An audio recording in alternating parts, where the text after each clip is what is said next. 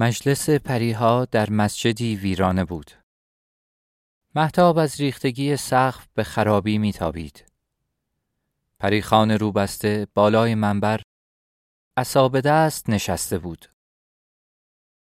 زنان سپیدپوش دور دختر پریدار دایره زن میچرخیدند. روی ضرب دایره ها پریخان با صدای خشدار ورد میانداخت. ترسیدم. بادم گفت این دخترهای جوان هزار سالند. به جای ترس اونس بگیر. مرکب باد بودم. جای من نبود آنجا. سپیدپوش ها روی خط دایره می رقصیدند.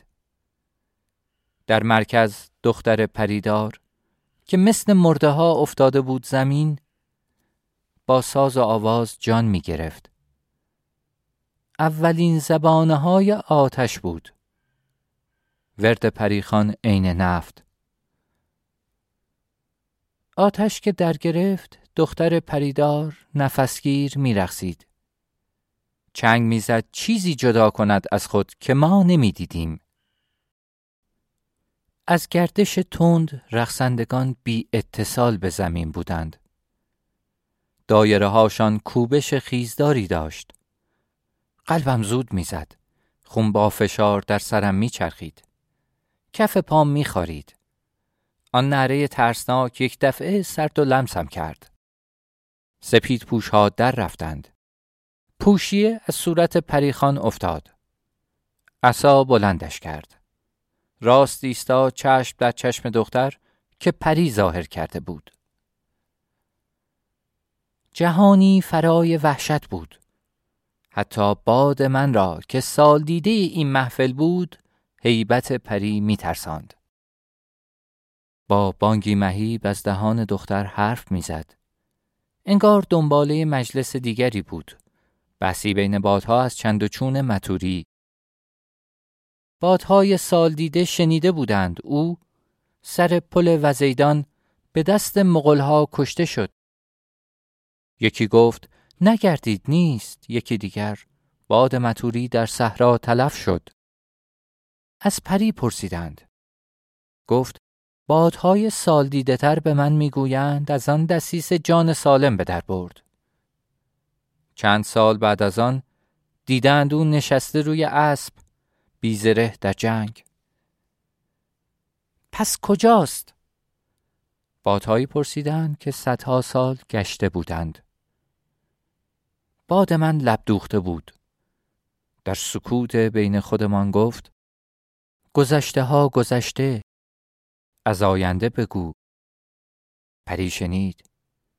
با چشم دختر نگاهم کرد. گفت هفت مدت بعد از باران خون خواهد شد.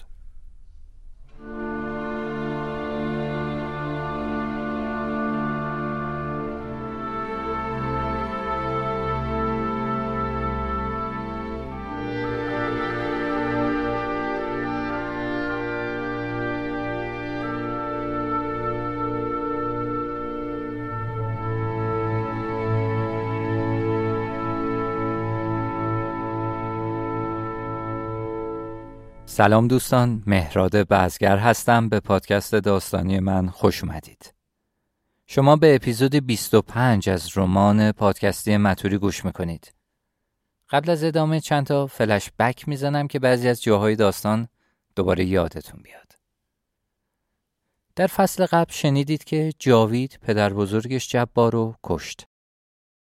جبار خان تا قبل از اینکه سکته کنه، زمینگیر بشه و به قتل برسه، در قساوت و ظلم افتخارات بلندی داشت. با وجود این قساوت و ظلم، در زمان جبار شوراب جای نسبتاً امنی بود. ظاهرخان بزرگ یک عشیره کوچنشین سالی یک بار نزدیک شوراب اتراق می‌کرد.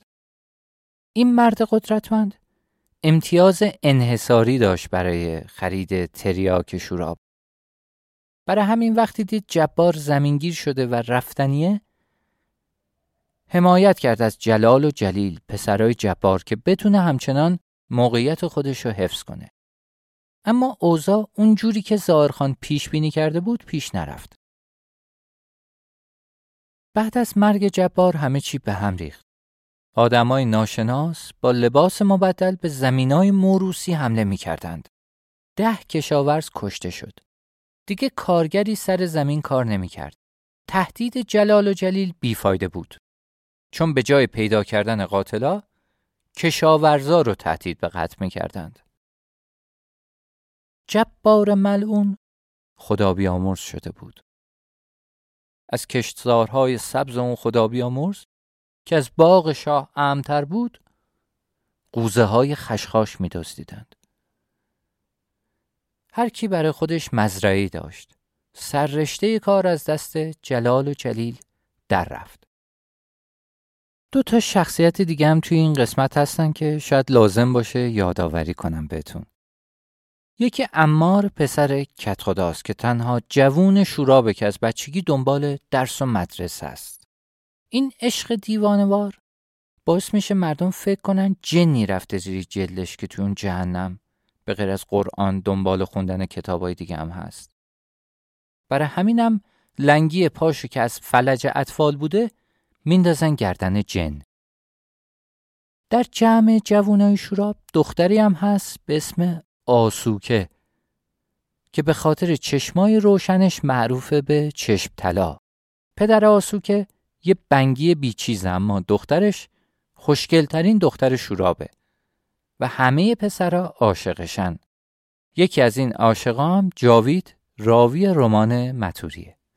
دمتون گرم که همراه من هستید.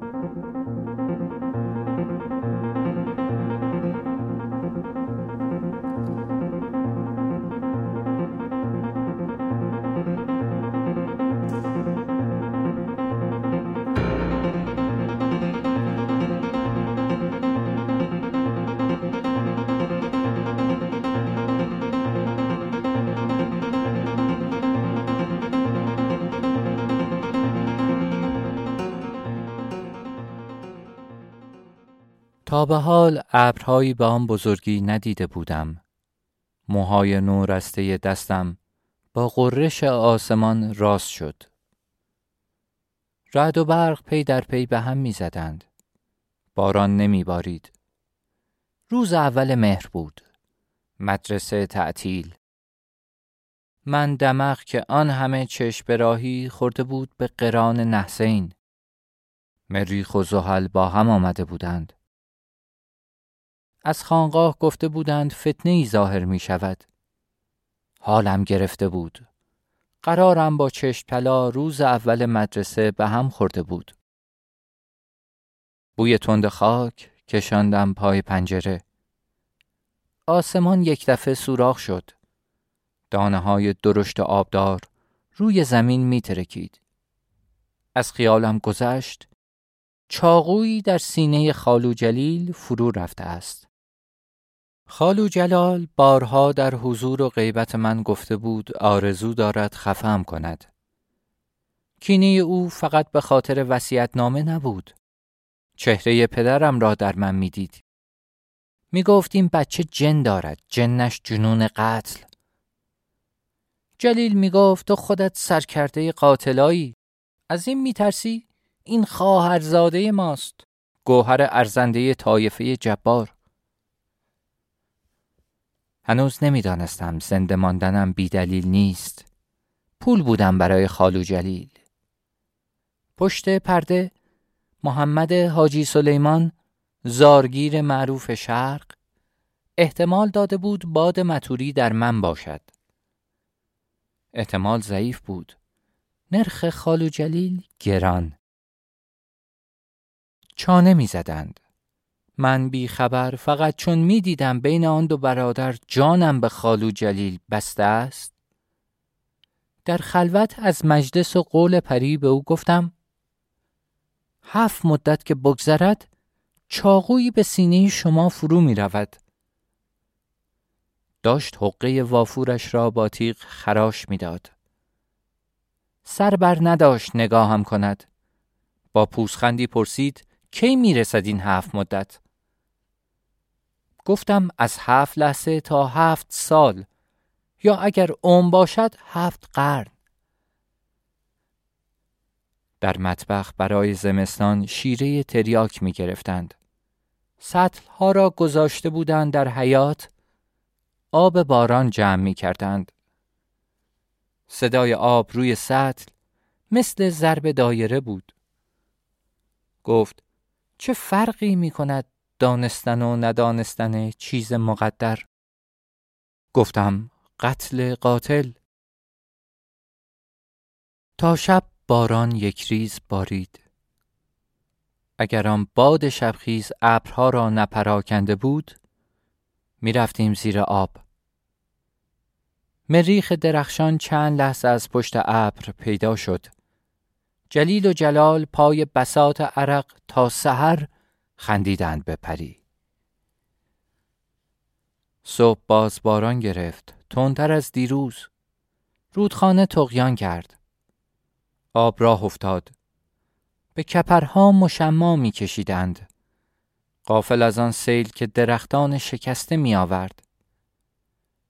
کپرنشینها با کپرها رفتند. خانه های از بیخ کنده روی آب بود. سیل افتاده بود به قبرستان. از سینه گور مرده درآورده بود. بین اجساد مرده هایی بود که هیچ کس نمی شناخت. استخوان هایی کهنه‌تر از خاطرات پیران ده. مبورهای امدادگر در تمام روستاهای اطراف مستقر شدند.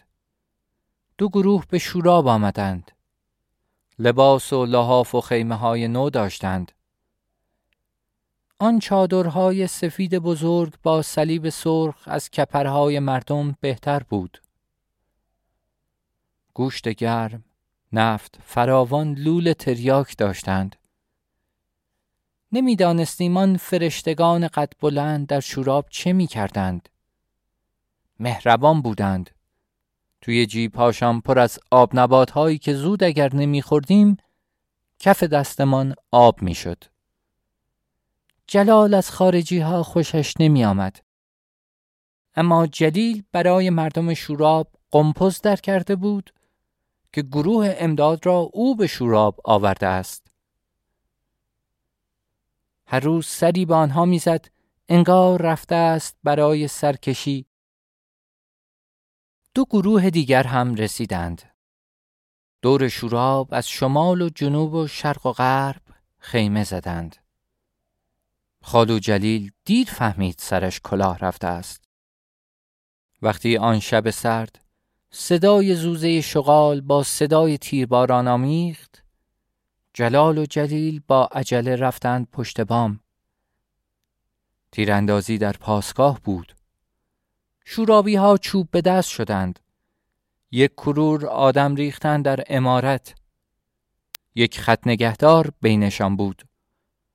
گفت درون چادرهای سفیدشان تا دندان مسلحند. فرماندهشان امشب رسید. ماشین جنگی دارند. دو تانک. مثل آنها موبور و چشمابی است. به زبان ما آشنا.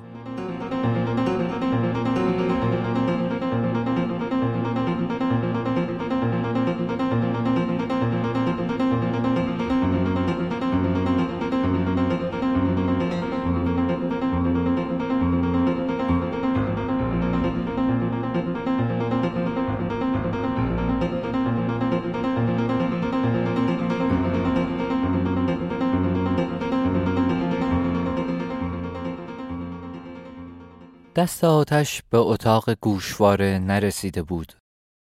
آنجا را قالی کردند. به حوض آب انداختند. هرچه مرغ بود در شوراب سر بریدند. کف حیات یک نقطه سیاه دیده نمیشد. از بس پر سفید ریخته بود. جلیل به جای جنگ کردن مهمانی داده بود. در صدر مجلس سرجنت بلبلی فارسی زبان ران به دندان می کشید، از حفظ حافظ می خواند. شعرهایی که ما نشنیده بودیم.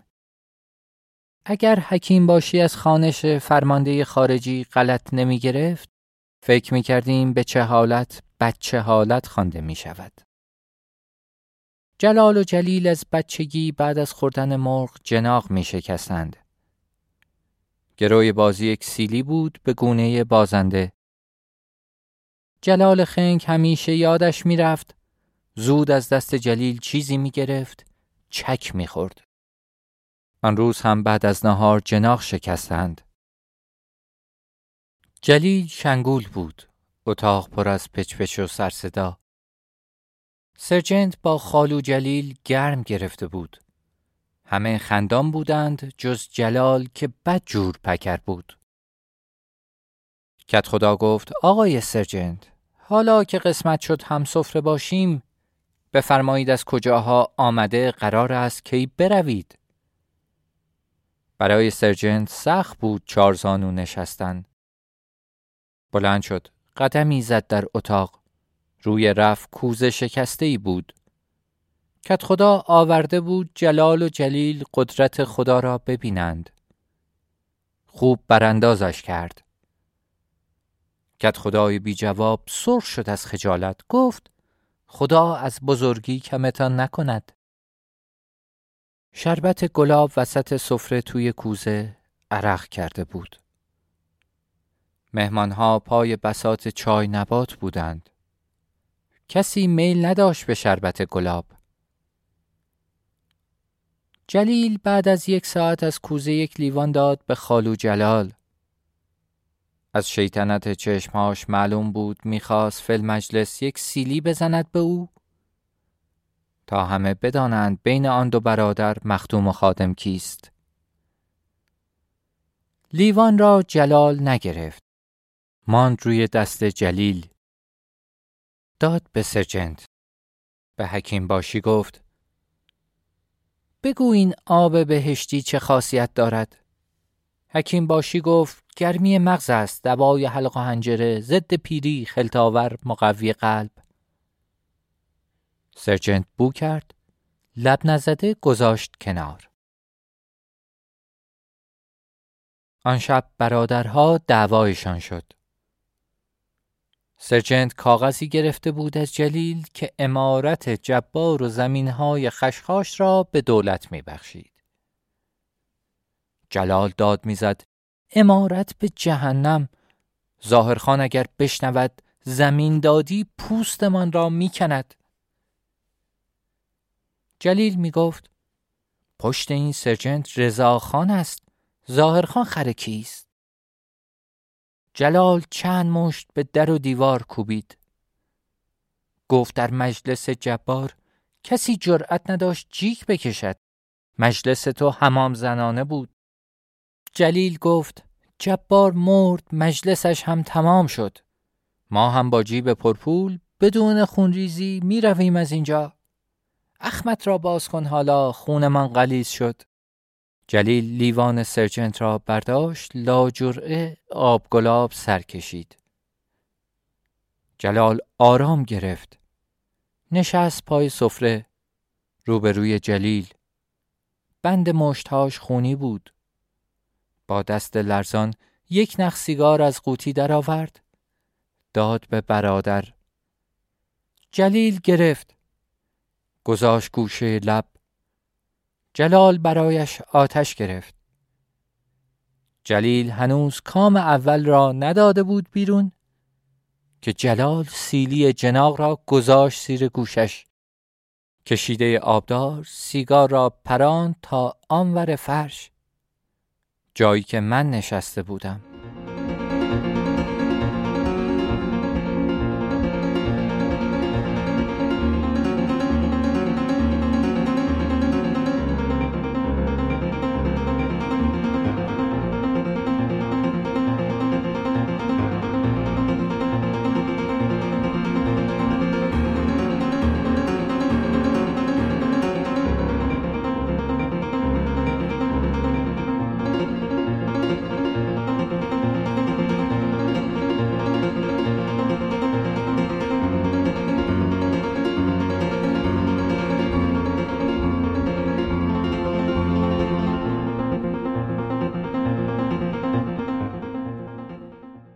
صبح شنبه خورشید داغ پاییز در آسمان آبی دلبری می کرد.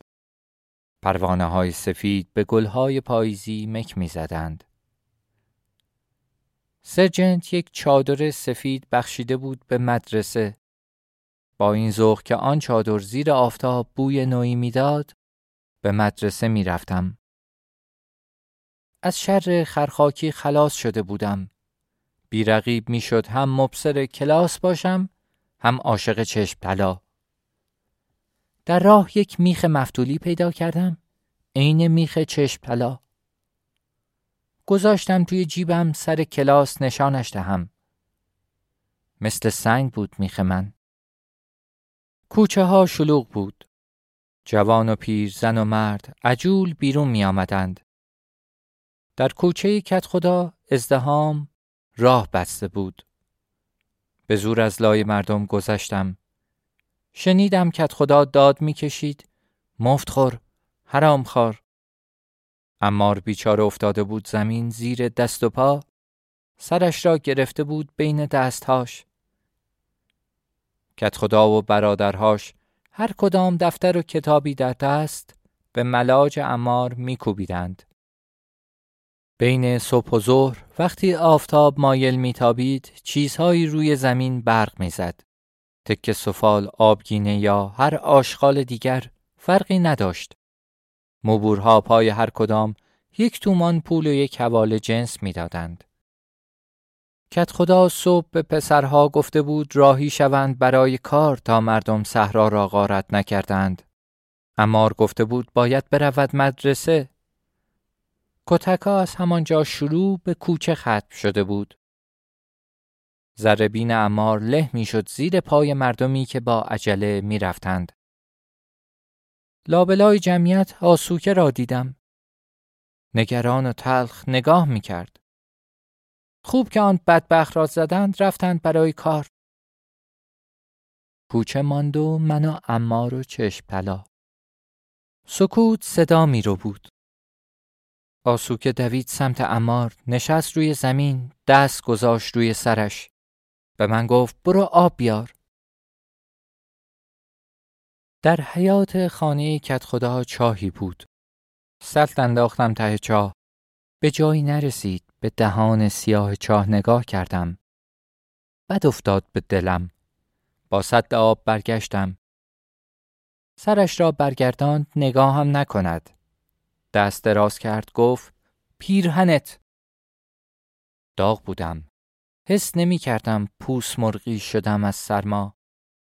آسوکه از گوشه چشم با دیدنم خندید. پیراهنم در چنگ او توی سطل آب می رفت، به خون عمار آغشته می شد، باز توی سطل می رفت. از خجالت لخت ماندن پیراهن را خیس و خونی پوشیدم. برگ‌های پرپر کتاب را با هم از زمین بر می داشتیم. روی یک برگ دستمان خورد به هم. یک لحظه برقدار رعشه‌ای به تنم افتاد. آسوکه گفت سرخی پیرهنت را دیشب خواب دیدم. خوابم رنگ نداشت. خاکستری بود. درها، پنجره‌ها، آسمان. تو هم بیرنگ بودی. همه جا جز پیرهنت. اما را بلند کردیم. هر کدام یک دستش را گرفتیم. رفتیم مدرسه. توی راه بچه‌ای دیدیم پا برهنه، با ذوق و وحشت. جمجمه‌ای گرفته بود دستش می‌دوید.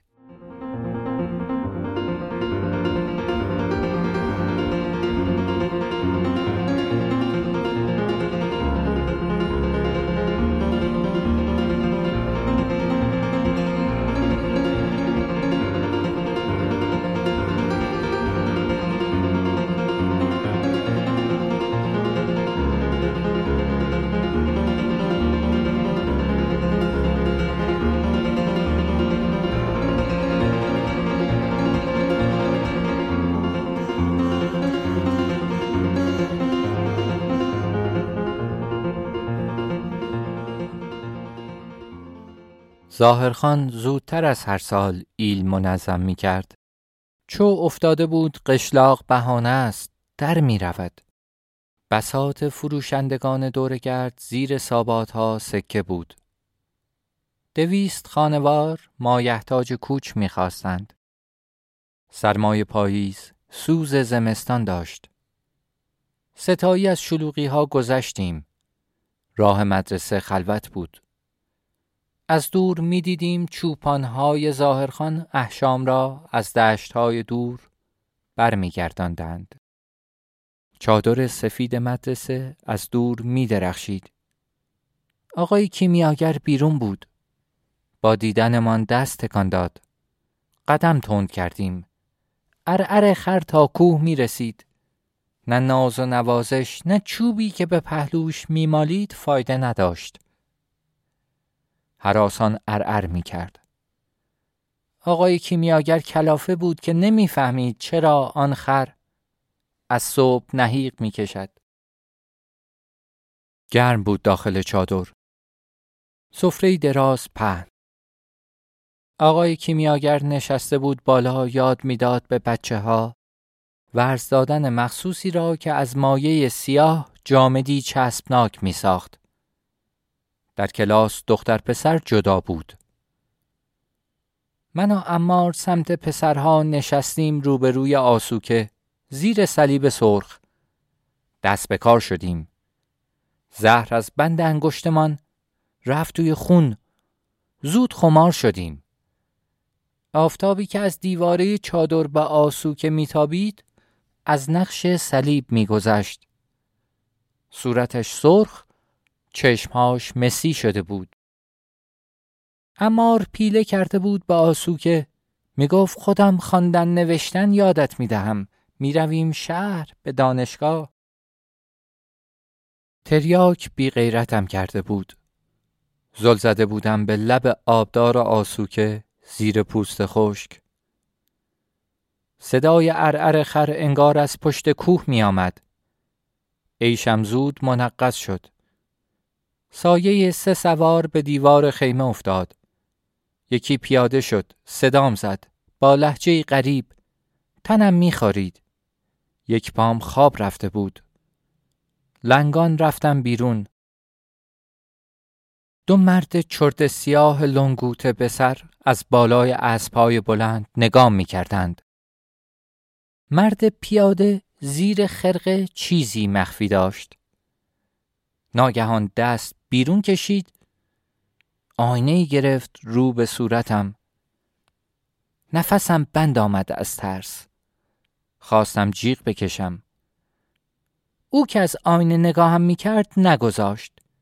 هیس کشید. گفت به جای ترس اونس بگیر.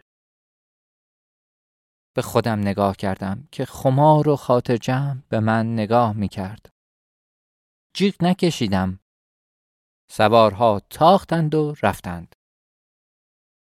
فردا ظاهرخان پیغام داد به هیچ قیمت حاضر نیست مرا بخرد. پیوسته پیغام نامه‌ای بود خطاب به خالوهام، به سران جبار، که کاش از جربوزه پدر اندازه خصیه بز ارث برده بودند. از امروز منتظر باشید. در یک دیر و زود بی سوخت و سوز ملک الموت میبینید. تا آن روز من چای بیار قلیان ببر خالوهام بودم. با به هم خوردن معامله حالا که از پول افتاده بودم چی؟ هر آن آن مرگ من بود. اما تهدید ظاهرخان معامله را از یادشان برده بود. سراسیمه مهیای فرار بودند. بیچاره ها آن مرگ را نزدیکتر از من به خود احساس می کردند.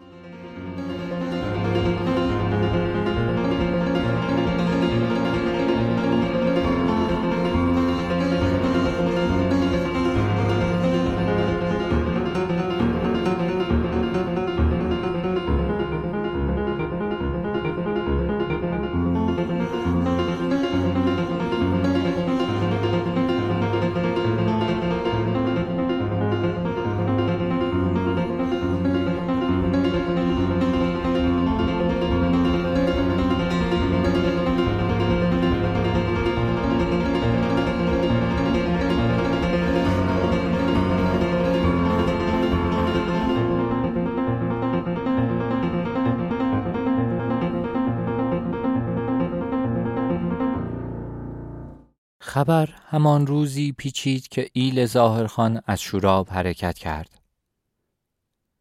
آنقدر دویده بودم که نفس نداشتم. عمار زودتر از من رسیده بود. شورابی ها هم آمده بودند. مباشر ظاهرخان پیرزنی فرتوت بود که هر جا اشیر خیمه میزد به حمام روستاهای اطراف میرفت. این عجوزه وکیل بود از بین دخترهای باکره برای ظاهرخان آن که را میپسندد قباله کند. برای بردن عروس این پیرزن با چند مرد جنگی کنار صندوق شیربها منتظر بودند. می دانستیم رفتن به طایفه ظاهرخان سفری بود بی بازگشت.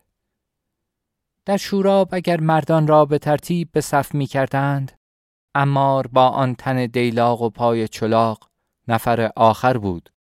آن روز اما طلایه‌دار صف مردان، عمار ایستاده بود جلوتر از همه، برای پاکار ظاهرخان شاخشانه می کشید. هنوز جا به جا کبود بود از کتک‌های چند روز پیش. پاکار ظاهرخان بی محلی می کرد. منتظر دختر بود.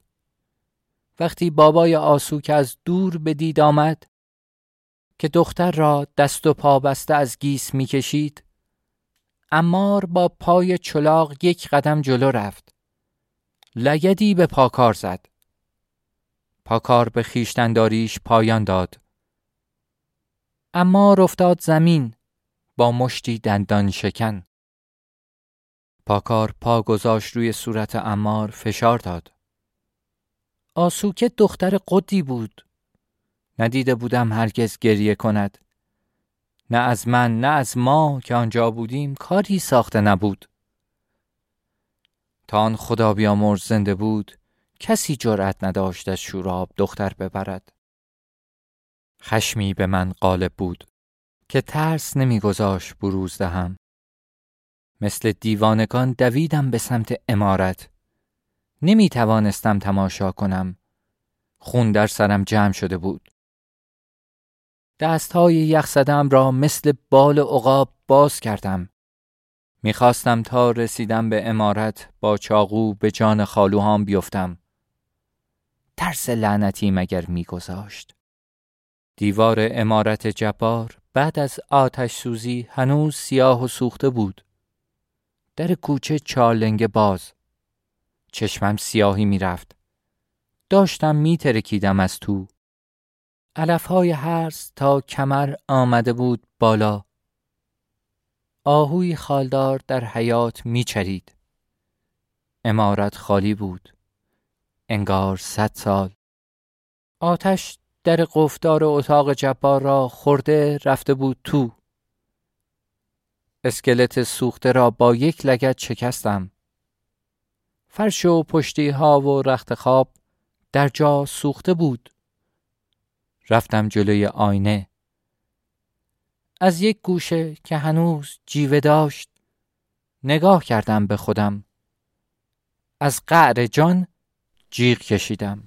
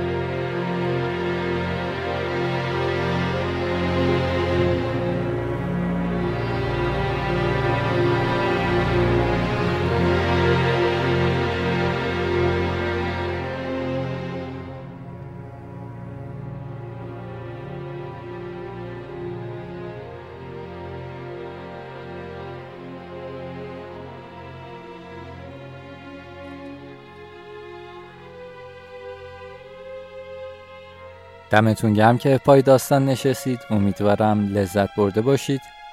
موزیک این اپیزودو توی شونات پادکست معرفی کردم. براتون بهترین ها رو آرزو میکنم. خدا نگهدارتون.